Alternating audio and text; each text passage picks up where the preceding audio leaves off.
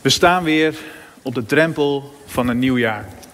Over een paar uur en dan is het 2023. Dat is altijd weer even wennen, hè? dat andere getal.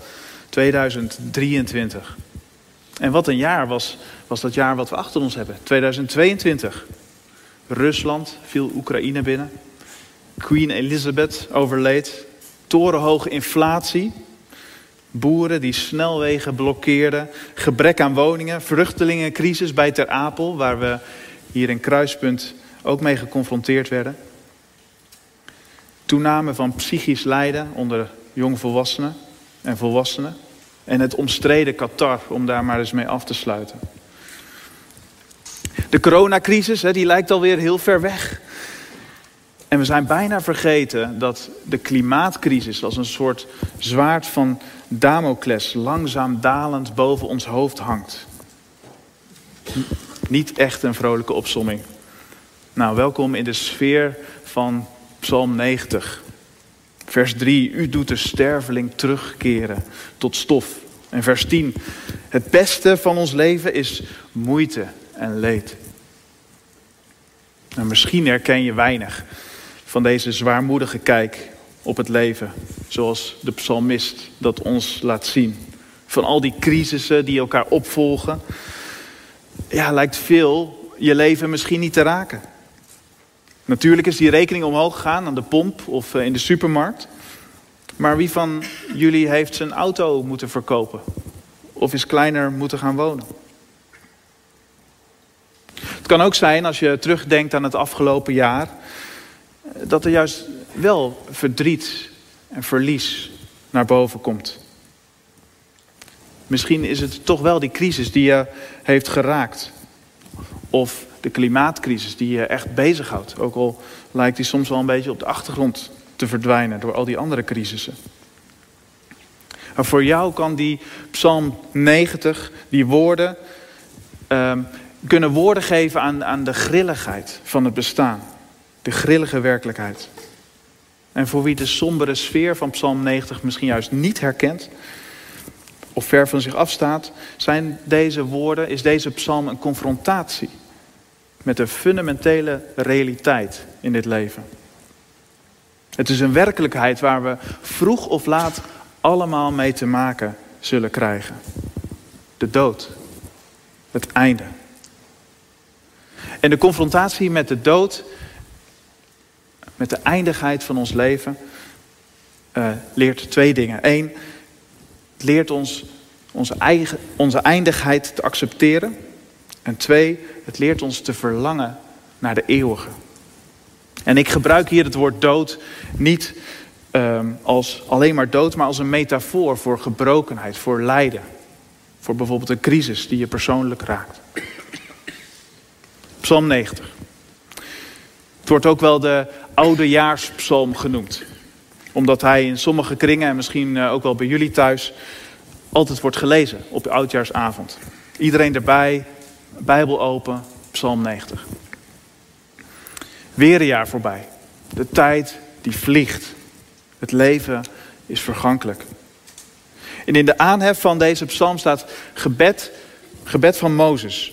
Het is de enige keer in de psalmen dat Mozes als de auteur van een psalm wordt toegeschreven. En veel uitleggers die wuiven dat daarom ook een beetje weg, dat opschrift. Maar wie de auteur ook geweest is, hij heeft wel wat Mozesachtige dingen opgeschreven.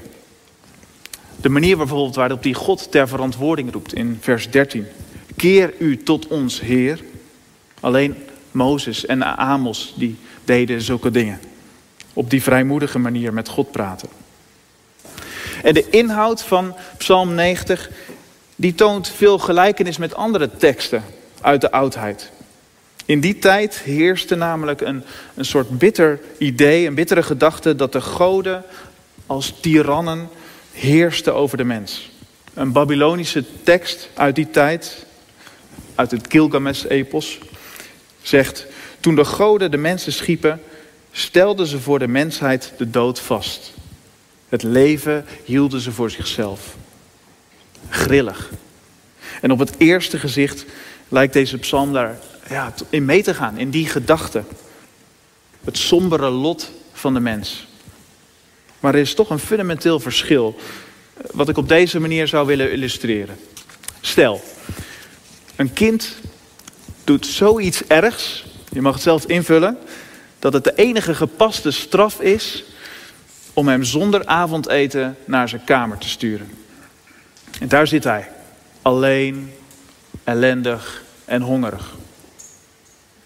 In het huis daarnaast woont een kind die door zijn ouders wordt verwaarloosd.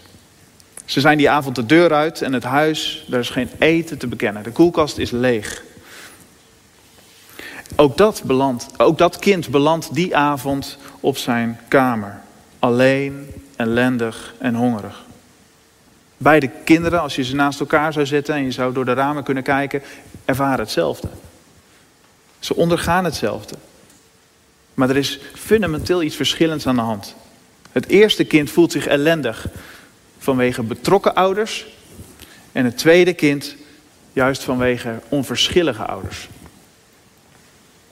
Nou, de link tussen, tussen, God, tussen Gods oordeel en de dood, die wordt in, in Genesis 3 helemaal aan het begin van de Bijbel duidelijk beschreven. God die stuurt de mens na de zondeval weg van de levensboom.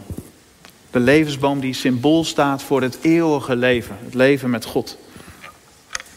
Niet uit onverschilligheid doet God dat, maar omdat Hij niet wil dat de mens eeuwig op die manier zal leven. Onder de vloek van de zonde en de vloek van het van God verwijderd zijn. De dood is het, is het gevolg, zoals dat hier ook in Psalm 90 wordt beschreven, een gevolg van een betrokken God die oordeelt. En de dood is niet het lot van een mensheid door de onverschilligheid van de goden die als tirannen heersen. Dat maakt het lijden en, en, en de pijn en het verdriet niet minder groot of minder complex. Beide kinderen gaan alleen, ellendig en hongerig naar bed. Toch worden ze de volgende dag in een compleet ander huis wakker. Nou, welk effect heeft deze thuissituatie voor de psalmist? Dat blijkt uit het vers waar die hele psalm min of meer omheen draait, die hier al te zien is, vers 12. Leer ons zo onze dagen te tellen dat de wijsheid ons hart vervult. En dat brengt ons bij het eerste, de eerste confrontatie met de dood. En wat die ons leert, namelijk je eindigheid accepteren. De schrijver van de psalm, die kan niet onder de realiteit uit van de dood. dat blijkt wel uit die eerste helft van de psalm. Eh, misschien was er wel oorlog in die tijd, of misschien was er een pandemie, of was hij zelf ziek. Hoe het ook zij, hij keek de dood in de ogen. En het wonderlijke is dan, terwijl hij in de oog van de storm zit, dat hij een scherper beeld lijkt te krijgen juist van het leven. Van de betekenis van het leven. Het werkt, denk ik, een beetje als deze gedachteoefening. Stel, je zou weten dat je morgenavond zou komen te overlijden. Dat zou vaststaan. Wat zou jouw leven op dit moment dan de moeite waard maken? Wat zou je doen? Nou, deze vraag die pelt eigenlijk allerlei lagen af van je leven, totdat de naakte kern overblijft.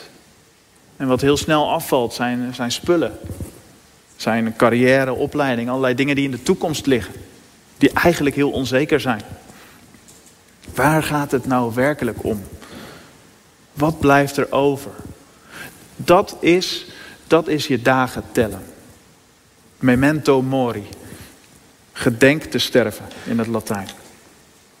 De dood die, die confronteert ons tegelijkertijd ook met zinloosheid, met de gebrokenheid van het leven. Veel van wat we doen, hoe we onze tijd besteden, hoe onze agenda gevuld raakt, waar we naar streven, wat we vast willen grijpen, is als stro, als gras, zoals deze psalmist zegt. Dat zal vergaan.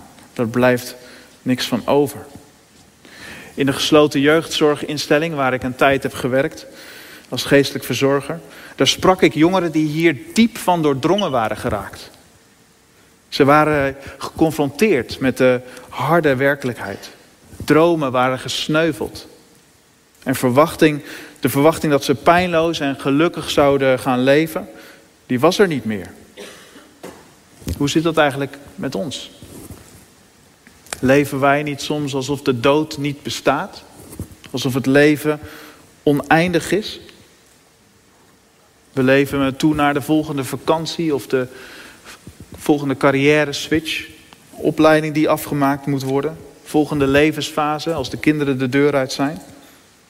Voor we het weten leven we in de toekomst, niet in het nu. En leven we voor dingen waarvan we eigenlijk helemaal niet weten of die wel gaan gebeuren. Of die wel dingen die helemaal niet vaststaan. We plannen maanden of soms jaren vooruit. Alsof we het leven in eigen hand hebben. We zoeken vaak naar geluk, juist in dat tijdelijke. In wat we denken vast te kunnen grijpen. Maar tegelijkertijd in wat voorbij zal gaan.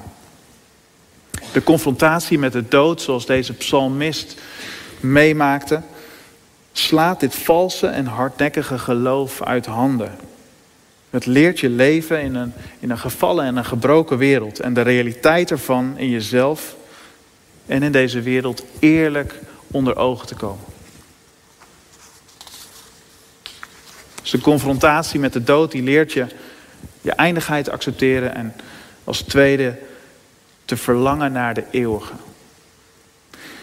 In zijn boek eh, Borderline Times van eh, de psychiater Dirk de Wachter vergelijkt hij onze tijd met een speedboot die, die steeds sneller en sneller gaat. Je moet mee. Je moet je vergelijken uh, met degene die voorop de boot zitten, die het gemaakt hebben, die succes hebben, die het knapste zijn, het slimste. En de druk om te presteren, wat, wat hier het gevolg van is, is volgens het Trimbos Instituut een van de oorzaken van de sterke toename van psychisch lijden onder jongvolwassenen. Steeds meer mensen kunnen dat moordende tempo van die speedboot niet aan en vallen eruit. En in het water waar, waar je dan terechtkomt, daar heerst op het eerste gezicht chaos, dood. Maar wanneer die speedboot uit zicht is, of misschien juist wel als die uit zicht is, als je net als in die gelijkenis van Jezus uh, tussen de varkens zit, als jongste zoon, wanneer je op de bodem van de put zit en omhoog kijkt, dan kun je het licht weer zien. Juist op die plek zie je het scherper als ooit tevoren. Kan je een nieuw perspectief krijgen? Is er ruimte om weer terug te keren naar de Vader, naar waar het werkelijk om gaat? En de psalmist, die, die uit dat diepe verlangen naar God. In die put waar hij in zit. In het water, in de chaos, in de dood. Vervul ons in de morgen met uw liefde. Vers 14 en 17. Laat ons uw genade zien. Nou, misschien komt die dood op deze manier of in dit beeld van die speedboot helemaal niet zo dichtbij. Niet zo dichtbij als dat dat voor de psalmist zo geweest is. Blijven alle crisissen jou bespaard. Lig jij niet in het water achter die speedboot. Nou, laat dan de wijsheid van anderen die dit wel hebben ervaren je ervan doordringen om je dagen te leren tellen. Om je eindigheid echt onder ogen te komen. En te leren verlangen naar de eeuwige. Want als je niet leert om je dagen te tellen, om je eindigheid onder ogen te komen, dan is het maar de vraag of jij wel werkelijk weet waar je voor leeft. Jezus is ons voorgegaan. Hij is, is neergedaald, beleden we aan het begin van deze dienst. En is, uit, is die dood onder ogen gekomen door het kruis. En hij zei werkelijk, ik verzeker u, als een graankorrel niet in de aarde valt en sterft, blijft het maar één graankorrel. Maar wanneer het sterft, draagt het vrucht. Het kruis van Christus confronteert ons met de dood. Met het oordeel van God. Met het vertrek uit het paradijs. Het kruis confronteert ons met de eindigheid en de gebrokenheid van ons eigen leven. Door, door die zonde. Maar het kruis toont ons ook tegelijkertijd de grootsheid van Gods liefde, van Gods genade. En laat ons zien dat we in een huis en in een wereld leven en wonen van een liefdevolle en een betrokken God. Die ons niet in de steek heeft gelaten. Die niet onverschillig is, zoals de goden. Hij zoekt ons op in onze gebrokenheid. En hij schenkt ons door zijn geest een onderpand. De belofte van een nieuw leven en een werkelijk hoopvolle toekomst. Ik sluit af. De psalmist stuurt ons vanavond op weg. Het nieuwe jaar in met deze bevrijdende woorden. Die ons bepalen bij onze eindigheid. En die ons doen verlangen naar de eeuwige.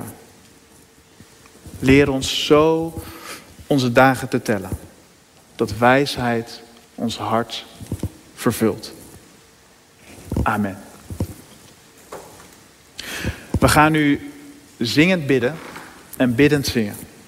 Want voor, tussen en na de drie gebeden die ik zal uitspreken, zullen we samen steeds Psalm 103 zingen in de woorden van Taizé. En de eerste keer zingen we het twee keer. En tussen de gebeden steeds één keer. En aan het eind ook weer twee keer. Dus laten we samen bidden.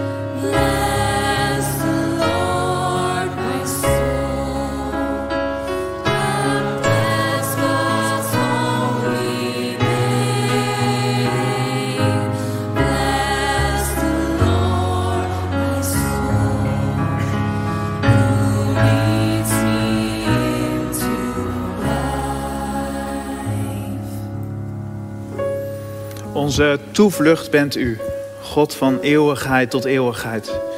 U bent de Alpha en Omega, begin en eind. Ontferm u over ons mensen, die niet kunnen ontsnappen aan de tijd. Onder uw vleugels vinden we bescherming. Onze tijden zijn in uw handen. Zo bidden en danken wij.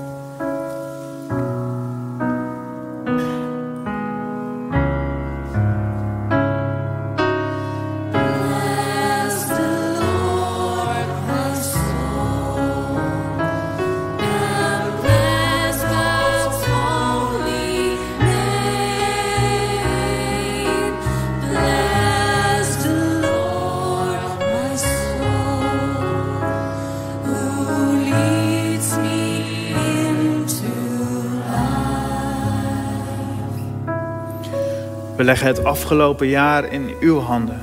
Ons werken, onze vreugde, onze zorgen, onze tranen. Leer ons zo onze dagen te tellen dat, dat wijsheid ons hart vervult. Hoe wij mogen groeien in liefde voor u, in goede en in kwade dagen.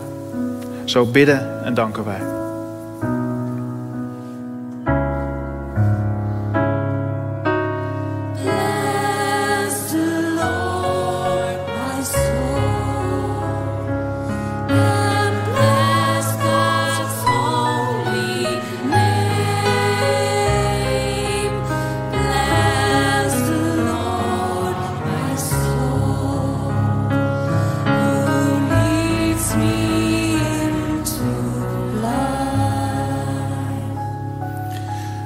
Vervul ons dit nieuwe jaar met uw liefde, opdat we leven in de vreugde van uw Heilige Geest.